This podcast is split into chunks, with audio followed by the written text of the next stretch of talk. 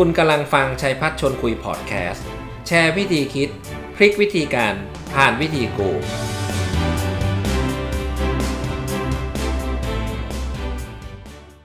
สวัสดีครับ ขอต้อนรับเข้าสู่รายการชัยพัฒชวนคุย พบกับผมอีกเช่นเคยนะครับ ผมดรชัยพัฒเลิศลักษณ์ทวีกุลก็ตั้งใจจัดรายการเล็ก ๆ นะครับ ที่จะให้สาระที่เป็นประโยชน์กับพวกเรานะครับ วันนี้อยากจะมา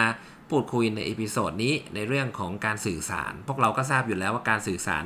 สำคัญมากนะครับ เพราะการสื่อสารก็ช่วยทำให้ทีมเข้าใจเป้าหมาย การสื่อสารทำให้ทีมเข้าใจกลยุทธ์ว่าจะมีกลยุทธ์มีวิธีการยังไงในการที่จะทำให้เราได้เป้าหมายนั้น และนอกจากนี้ การสื่อสารก็ยังทำให้เรารับรู้ได้นะครับว่าตอนนี้บริษัทของเราทีมงานของเรา status อยู่ตรงไหนเห็นไหมสามเด้งเลยนะครับ รู้ว่าจะไปไหน รู้ว่าจะไปอย่างไร แล้วก็รู้ว่าสเตตัสอยู่ที่ไหน นอกจากนี้การสื่อสารยังช่วยให้เรามี culture หรือวัฒนธรรมการทำงานร่วมกันนะคะ the way we work เราจะทำงานด้วยกันได้อย่างไร และการสื่อสารก็ยังนำไปสู่ค่านิยมที่ใช่นะครับ คุณมีความจำเป็นอย่างยิ่งจะต้องสร้างค่านิยมหรือความเชื่อคุณจะสร้างได้ยังไงก็ผ่านกระบวนการสื่อสารอย่างนั่นแหละครับ เห็นไหมครับว่าการสื่อสารมันเจ๋งมาก แล้วก็เป็นอะไรที่เป็นหน้าที่ของผู้นำ อย่างไรก็ตามสิ่งที่อยากจะบอกวันนี้ก็คือ ในโลกที่มันมีข้อมูลข่าวสารเยอะเฟกซ์นิวกระจายนะครับ เรื่องบางเรื่องก็อาจจะทำให้เกิดนะความสับสนวุ่นวายในองค์กร คุณคิดว่าข่าวลือที่เกิดขึ้น ไม่ว่าจะเป็นข่าวลือเป็นเรื่องของการเมืองภายในบริษัท คนนั้นลาออกคนนั้นอย่างนี้คนนั้นอย่างนั้น มันวุ่นวายไหมครับวุ่นวายแล้วก็พวกนี้มัน consume energy นะครับ มันดึงเอาพลังงานที่มีอยู่แทนที่พนักงานจะใช้เวลาในการมาคิดสร้างสรรค์ จะพัฒนาสินค้าอย่างไร จะบริการลูกค้าอย่างไร กับเอาเวลามานั่งวิเคราะห์ข่าวนะครับให้มันจริงบอกว่าแกได้ยินเรื่องนี้หรือยัง มันคอนซูมเอเนจีนะครับ แล้วก็บางทีข่าวหรือบางเรื่องเป็นข่าววีที่ไร้ๆซึ่งไม่เรื่องจริงเลย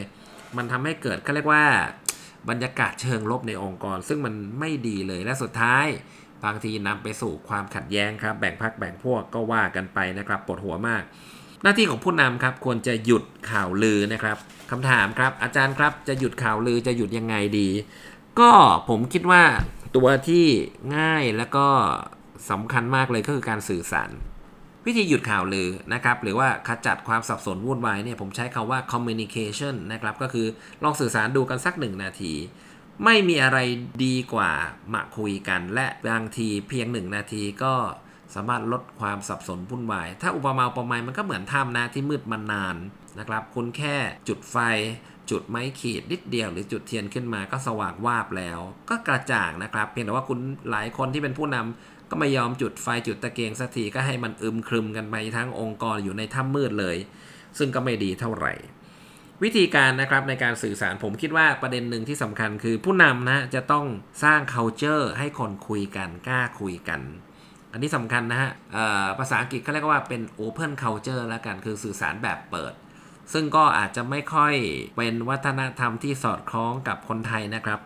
คนไทยนี่ต่อหน้าก็ไม่คุยกันนะครับ แต่รับหลังนี่คุยกันกระจาย ซึ่งก็ต้องมาสร้างกัน ต้องมาสร้างกัน เพราะว่า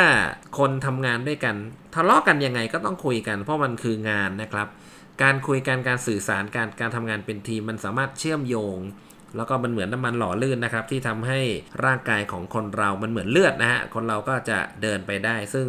ก็ไม่อยากจะให้เรื่องราวที่มันเป็นข่าวลูข่าวลบอะไรก็แล้วแต่เนี่ยเป็นอุปสรรคเหลือเกินในการทำงานนะครับ ทีนี้มาดูกันฮะวิธีการสื่อสารเนี่ยอย่างน้อยมันก็จะช่วยให้ความขัดแย้งอึมครึม มีคำถามถึงนาทีนี้ว่าเอา้าสื่อสารก็ได้วะเราจะสื่อสารวิธีไหนดี ผมก็เชื่อว่าปัจจุบันวิธีการสื่อสารของพวกเราทันสมัยนะครับ ก็จะมี 3 วิธีวิธีที่ 1 ผมใช้คาว่าเป็น the least effective way นะครับ หรือว่าการสื่อสารที่มันประสิทธิภาพน้อยที่สุดนะฮะ แต่มันก็ชอบใช้กันเหลือเกินนะก็คือไลน์เห็นด้วยไหมการส่งไลน์ให้หากันถามว่าดีไหมมันก็โอเคอะแต่ว่าประสิทธิภาพมันก็แค่ 7%นะครับ ตามที่ดร. Mehrabian UCLA เคยบอกเอาไว้ เนื่องจากไลน์เนี่ย มันมีแต่ text มันมีแต่ภาษานะครับ แต่ anyway มันก็ยังดีนะครับที่มันได้มีการสื่อสารมา ดีกว่าไลน์สักนิดหนึ่งถ้าคุณอยากจะสื่อสารสักหนึ่งนาทียกหูครับ เฮ้ยน้องพี่เคยได้ยินเรื่องนี้ เดี๋ยวพี่โทรคุยหน่อยเอาเปิดไลน์กรุ๊ปเลยนะจะเปิด Zoom meeting ก็ได้อะไรก็ได้ 1 นาที อธิบายให้เข้าใจชัดเจน ก็เห็นภาพนะครับ หรือจะแจมเลยนะครับ ก็มาเจอกัน face to face ยิ่งดีใหญ่เลยนะครับ เจอกันที่ออฟฟิศนัดและคุยอธิบายชัดเจนไปเลย นะยอมเสียเวลาสักนิดหนึ่งผมก็เชื่อว่าจะทำให้อะไรฮะทำให้ประสิทธิภาพทำให้การทำงานในองค์กร